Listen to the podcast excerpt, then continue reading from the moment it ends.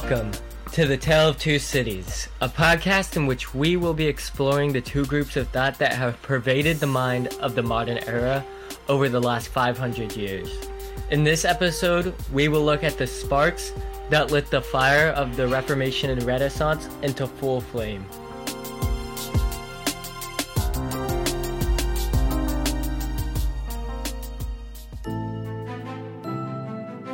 So, I was asked, why in the world are you doing this podcast? And I thought that was a good question. And here's a general idea for what we're going to cover. In the first few episodes, we're setting the scene for two main groups of thought. One known as humanism, the other more on a biblistic or biblicism kind of spectrum. Humanism rules the world system today, but oftentimes when talking about humanism's issues, we go back 10, 20, 50, or 100 years. But this podcast is here to trace the thread of humanism all the way back and to show you how history is applicable today.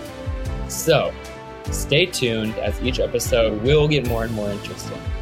Some of the things we have for the future include the introduction of the scientific era, the removal of God from the institutions he swore to protect his name, and the true natures of the Revolutionary War, which may really shock you.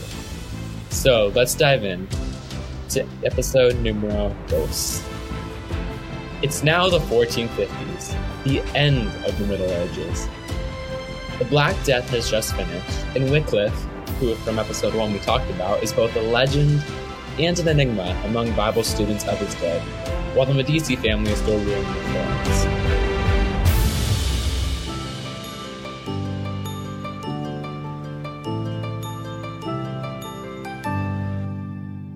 Now, let's move our attention into Italy, where we are going to be looking at Girolamo Savonarola.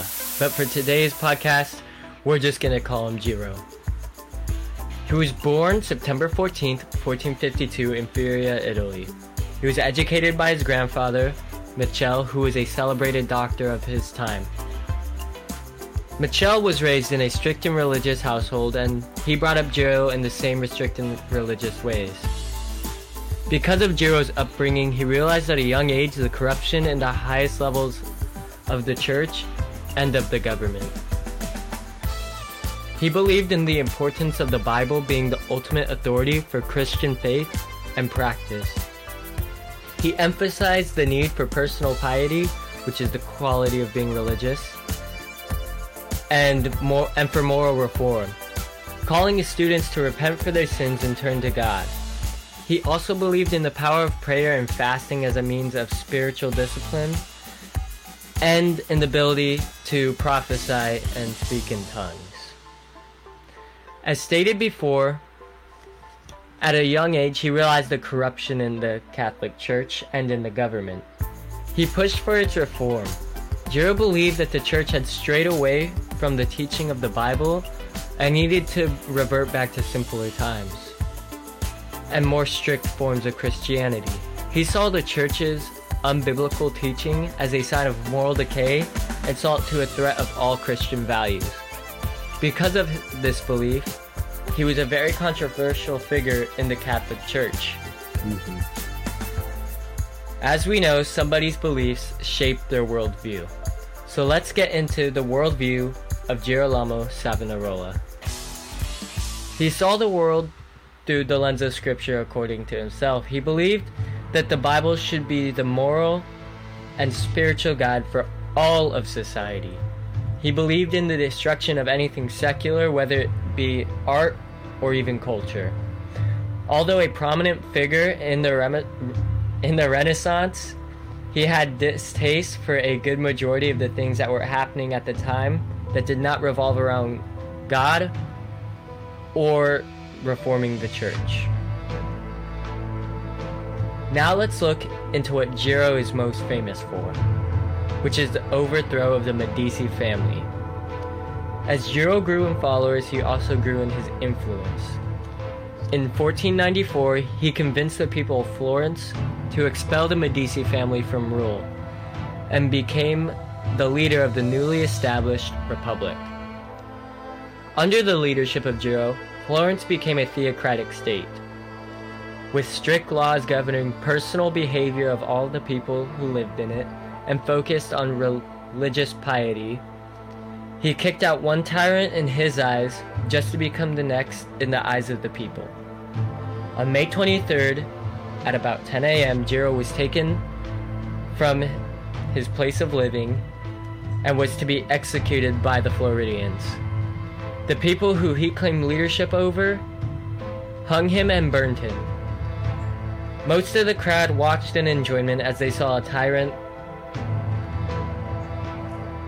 Most of the crowd watched in enjoyment as they saw a tyrant die, but some watched in sadness seeing a teacher be murdered. So, as we transfer out of Florence and head up north to the Czech Republic, I'd like to introduce you to a figure named John Hus, who was born in the Czech Republic around 1370. He was born poor and had a very hard early life, but was enrolled at the University of Prague around 19. He got his master's degree at 22, which was rather late for the time, but still needed nonetheless. Although he was educated late, that did not stop him for, from a very high level career in calling in the pastorate. He called for a higher level of morality among the priesthood, as well as calling for the ultimate authority of the Bible rather than tradition or, say, the Pope. He also claimed that Christ was the true head of the church. Originally, his archbishop, Zbyněk, supported him, just in case you're wondering, Archbishop is in the Catholic Church a ruler of a portion of a city.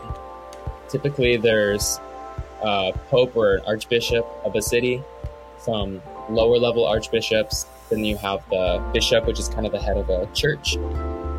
You get to a priest, and it goes from there.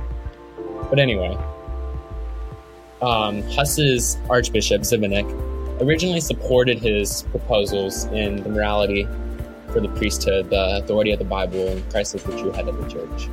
But later, Zivanek and even the king Vaclav IV turned on him, claiming he was a heretic. Interestingly, though, Zivanek only turned on him when Hus started threatening his indulgences, which was a primary income the high ranking church officials. And because of this, Hus was accused over and over by the church and excommunicated four times, which also, if you're not aware, excommunication is when a church declares that you're an unbeliever and sets you out from that church, which I'm not sure how that happens four times, but the Catholic Church did that to him nonetheless. Oftentimes, his positions were lied about, even though he tried to defend himself through messengers. They were often stalked and abused. This was cancel culture before now. So, if you're wondering, cancel culture ain't new. And side note, so often we feel it's worse than it's ever been. But frankly, getting your Twitter feed shut down for two weeks is not true cancel culture like it has been in history. If you look back in history, you see that popular um, reformers have been excommunicated, let out of the church, they've been banished from cities, they've been imprisoned for their lives. There's so that's one thing I'd like to say to all of those who claim that cancel culture is worse than it's ever been before and it's all new is that it's not. Relax, it's okay. But back to what we were saying.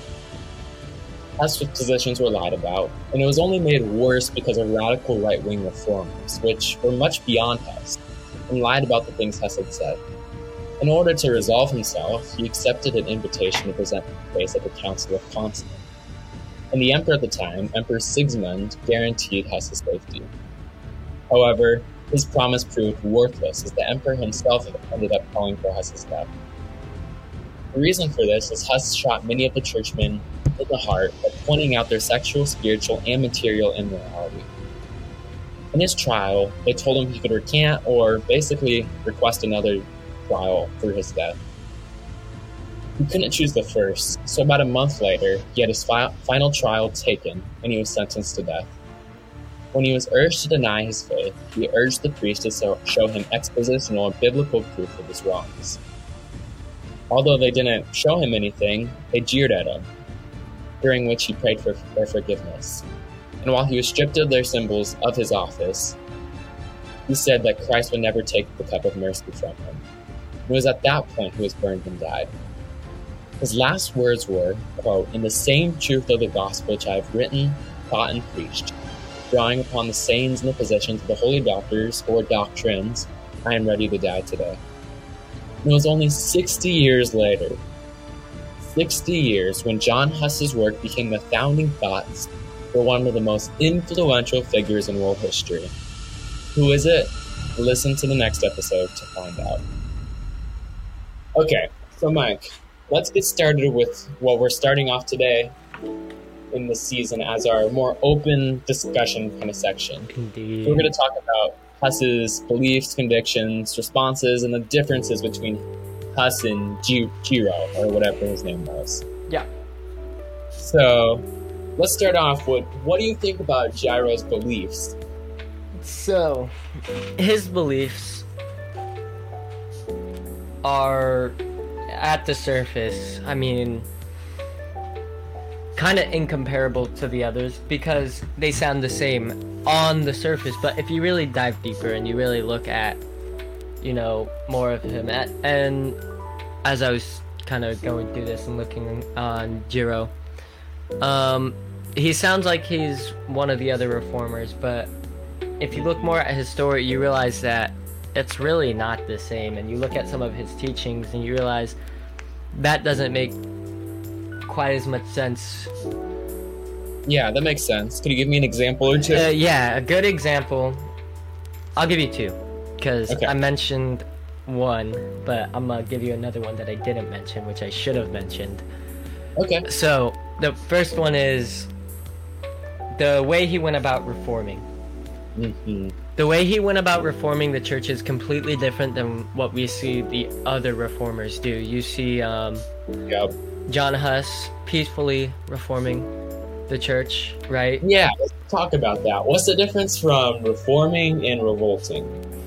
The difference So- between reforming and revolting reforming incites lasting change, revolting is a violent, short lived change, I guess you could say. Yeah. That makes sense. So revolting is, although it seems like a quicker, more effective change, it actually doesn't change the heart of the issue because you're basically just taking matters into your own hands Indeed. without asking other people to change. Is that kind of what you're saying? Yeah, um, that's exactly what I am saying, and that's exactly what you see happen. Is Girolamo he he kind of revolted against the Medici family in the church, right? Mm. He turned Florence from a generally peaceful, not really like horrible, you know, um, city, and he made it into a Firehouse. yeah, or just an insanely awful place to probably be living. And Yep. obviously, he had those Christian views, or he claimed he had those Christian views and that biblical worldview of things, but he clearly Yep. didn't understand what a reform is. He That makes he, sense. he was trying to reform a church and ended up becoming a leader of a city by force. yeah. and then was forced out of that leadership role. So you see it happen with the revolt. Yep. It- you know, he takes over the city with the what he called a reformation, but it's more like a revolution, Yep. right? And then a revolution is against him now, and the city goes back to how it normally Yep. was. That makes sense. If you throw the rulers with a false means of power, then you're going to be overthrown with the same means. Like if you live by the sword, you die by the sword, that kind of thought. Exactly. Which kind of leads to the next section, which is the difference in their convictions. Which you mentioned that um, Gyro believed that he could receive prophecy a little bit. So I did. he So he has special revelation, which is definitely different than Hus, which demanded that the Bible was the supreme source of authority, indeed. which I think is an interesting opinion. Well, at the end of the day, yeah. if you trust the Bible, then you don't really have anything to stand on because if you, lots of people have said lots of things. Yeah, I think So, what would you say? I think that it's definitely a crazy thing to say that you can receive prophecy, which would be saying that you're adding to the canon of scripture. Because that's what prophecy was. and then saying that the Bible is completely the authority. So you kind of contradict yourself Yep. in that, in saying you Uh, receive prophecy, but the Bible is also the ultimate authority. But by Which receiving ex- the prophecy, you're also started doing, which is really interesting because he argued that the Bible is the supreme source of authority over tradition of the Pope. But at the end of the day, the Pope says he's receiving special revelation. Gyro says he's receiving special revelation, and that's the end. That's the real problem, not the solution to just select someone else's apparent special re- revelation. quotes.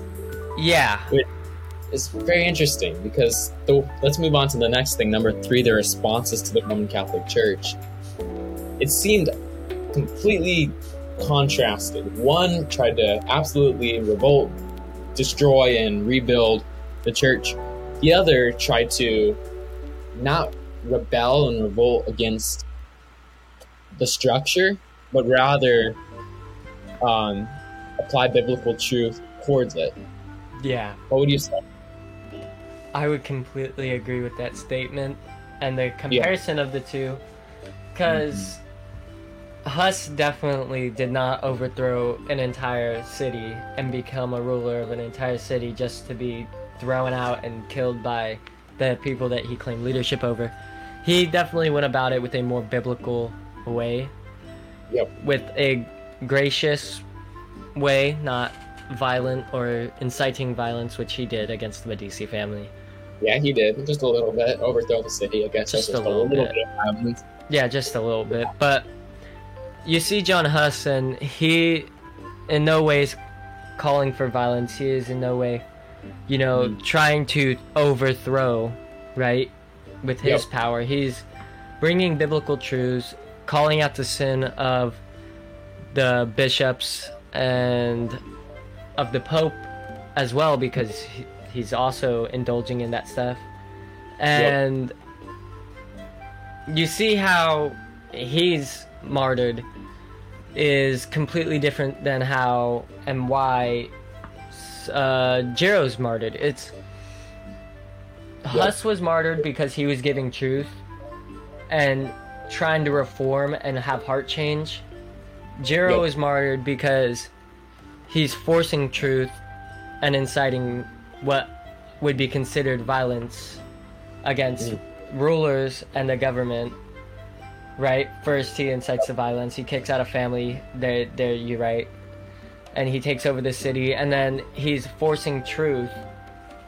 But while he's forcing the truth, he's trying to plant the seeds. But the seeds aren't going to be planted if you're just shoving them into concrete. If you Down that makes sense.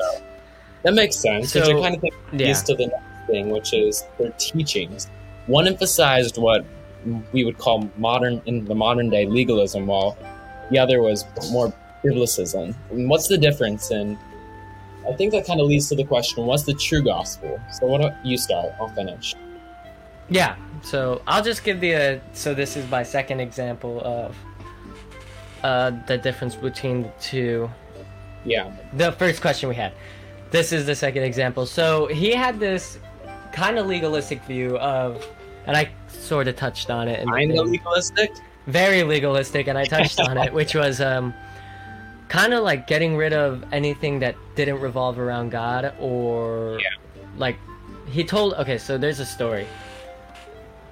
Yeah. Not like sure how accurate accurate the story is, but Gotcha. I'm pretty sure that it, it's uh, based on what he's done. It sounds like it's a pretty accurate story. Yep. And basically, what he does is he has his students, and he tells them to go burn their material objects and stuff like that. Kind of like a monkish kind of thing, you know. Kind of Yep. like um, you don't have any of these things, so you kind of um, are detached from society, kind of type thing. Where, but he's not. He tells his students to burn these objects, right? Like, ah, you don't need those. Burn them, right? They're not sinful objects. They're not, you know, stuff like that. They're secular, but they're not sinful objects. It'd be like if he was in my room right now, he'd be telling me to burn down my desk because I have secular books and secular sports things on my desk, right? So it was looking back on it, it's very legalistic, right? When you read it, you you see how legalistic that is because he was pushing his conviction onto them.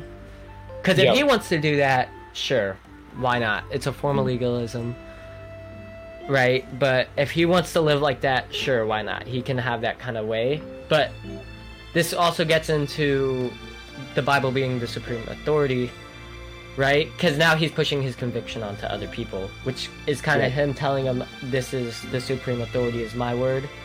For but sure. it's God's word when it's not. So, so I think that would be what you're talking about. Is Yeah, that, and ex- that's definitely not biblical to tell people to burn their stuff because it's like secular. That makes sense. And It reminds me of a quote by C.S. Lewis where he Yeah. said that we, or at least I, shall not be able to adore God on the highest occasions if we have no habit of doing so on the lowest. At best, our faith and reason will tell us that He is adorable, but we shall not have found Him so if we have not tasted or seen. And all that C.S. Lewis is trying to say in that comment is that although there are definitely things that you can say help us understand God in a very powerful way, like His Word being the foremost of them, um, He created the world to be a display of His glory, in which we can actually understand further um, how He's the uh, sum of all glory. So I think that's a really interesting element that it doesn't seem like Gyro appreciated. So in 1 Timothy 6:17, the word of God says that God gives us all things to enjoy, quote. So that Gyro did not appreciate that everything in this world was given for us to enjoy, even though there are some things that God has forbidden us to do.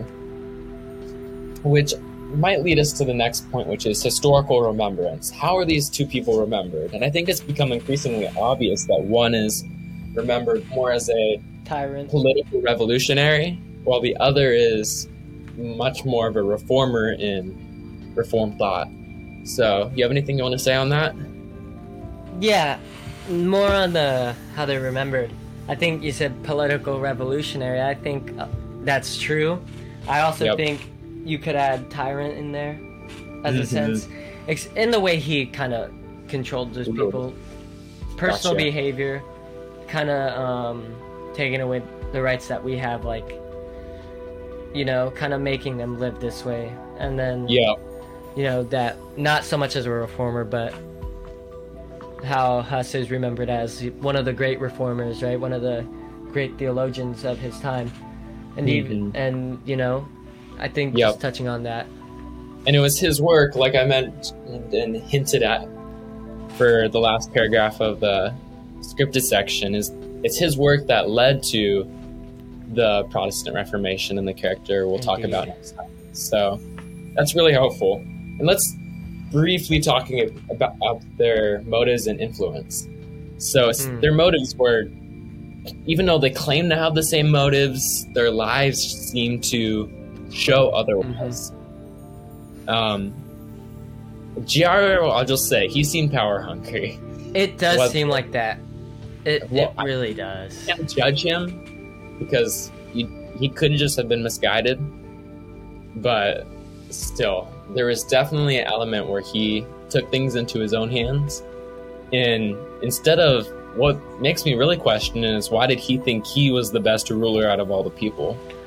Yeah, I think I think that does make sense. He out of what he says, it Yep. doesn't seem like he's a power hungry man. But out of what he does, it definitely shows that. You know, Yep. you can definitely kind of tell that he Yeah. wanted everything his way. Yep. And I mean, he says that God's word was the supreme authority, but you look at some of the things he pushes and the teachings he has, and you realize, oh, that doesn't add up, or the way he acted, oh, that doesn't really add up, right? Mhm. So I think that's true. I would completely agree with that. which has unfortunately led to a relatively negative influence because at the end of the day people when they think of him they don't think of a reformer like they would say john hus or wycliffe or luther or calvin Mhm. they think of somebody that tried to take over a city, which would be an interesting comparison because John Calvin was also a, at one time, a, you could say, ruler of a city. But one, he didn't ask for it, and two, um, he was not entirely sure if it was appropriate. So I think that's two dramatic differences because it's not wrong for a Christian or a pastor to necessarily have positions of Yeah. power. like you could go through scripture and see that that has happened hmm and that's not a bad thing it could be a very good thing but in Gyro's case he forced his way to power Yeah. and I think that's where he went wrong And then he forced his views, and he was trying to plant seeds and grow trees, but it wasn't working out, and he ended up getting chopped down. So, yeah yeah for sure and it definitely puts a bad taste in people's mouths for Christianity as well. Like you said, it doesn't have the best influence because then they're like, oh, well, if this is what Christianity is, then it's like I don't know if I like that kind of thing. And obviously, we don't control who's saved and you know who who has salvation and not. But it definitely does leave a bad taste.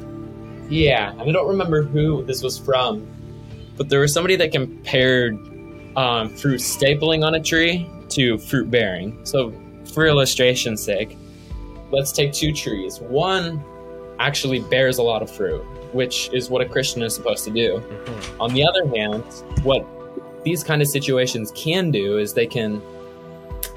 There's this tree, and it's like almost as if the ruler staples fruit on the tree when it's not bearing the fruit to begin with, which one can lead people to a false assurance of salvation, and two, um, it's just wrong because it's not your fruit that's actually being produced on that tree.